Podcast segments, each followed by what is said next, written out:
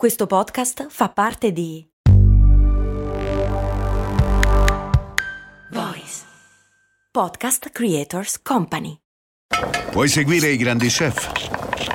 Le più famose pop star? I più noti influencer? O puoi seguire la libertà? Nuova Jeep Avenger e-Hybrid for Freedom Followers. Nuova tecnologia hybrid con cambio automatico, select terrain e infotainment da 10 pollici. Nuova Jeep Avenger, benzina ibrida ed elettrica, tutte alla stessa rata con incentivi Jeep. Prova la nuova hybrid sabato 18 e domenica 19. Info su jeepofficial.it. Cose Molto Umane esiste grazie ai patron che su patreon.com slash cose molto umane ogni mese la finanziano con una piccola quota, tipo da un euro, oppure 3 euro, oppure 5 euro. E noi andiamo avanti e siamo senza pubblicità. Bella! Cose molto, cose molto, cose molto umane.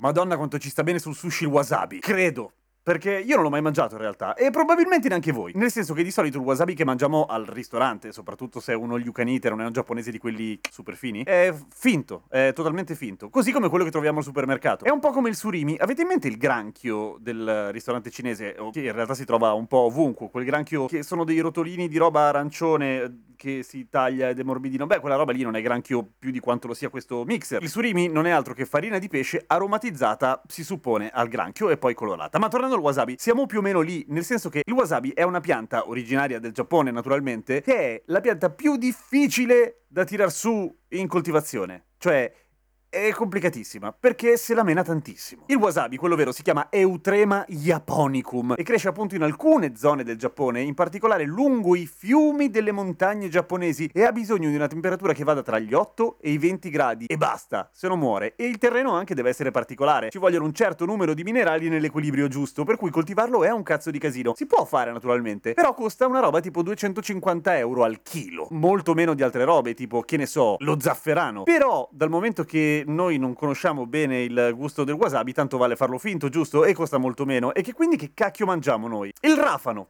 Il rafano colorato di verde, colorato con la spirulina, che è un'alga, che tra l'altro fa anche bene, per cui tutto sommato ci può stare. Il rafano è imparentato con la verza, per dire, o il cavolfiore, o i broccoli, e con eh, il wasabi c'entra fino a un certo punto e è la versione piccante di tutte le cose che ho detto prima naturalmente. Se il wasabi finto che state mangiando è di quelli buoni può essere che ci sia dentro una piccola punta di wasabi. Ma tanto né io né voi lo sapremo mai perché il wasabi quello originale che cazzo l'ha mai provato? Se siete andati in Giappone probabilmente sì. E se avete provato un ristorante giapponese di quelli come si deve anche. Io non credo non lo so, eh, lo ignoro. Ma tanto tutto questo ha relativa importanza perché anche, che ne so, tutta la cucina cinese che mangiamo qua in Italia è assolutamente fasulla, nel senso che non c'entra niente con la cucina tradizionale cinese. Quella l'ho provata, quella vera.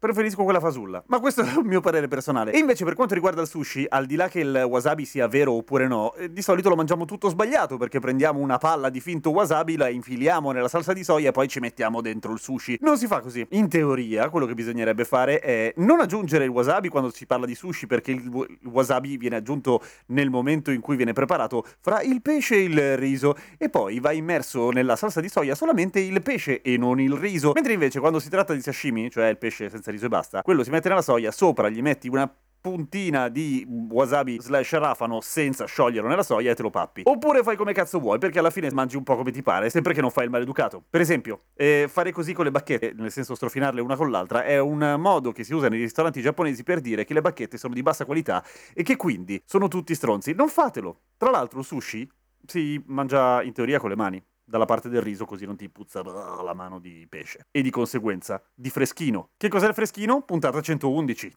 Dai, nani. Grazie come sempre ai patron che sponsorizzano la trasmissione. Continuate a iscrivervi su patreon.com slash cose molto umane perché se no... eh...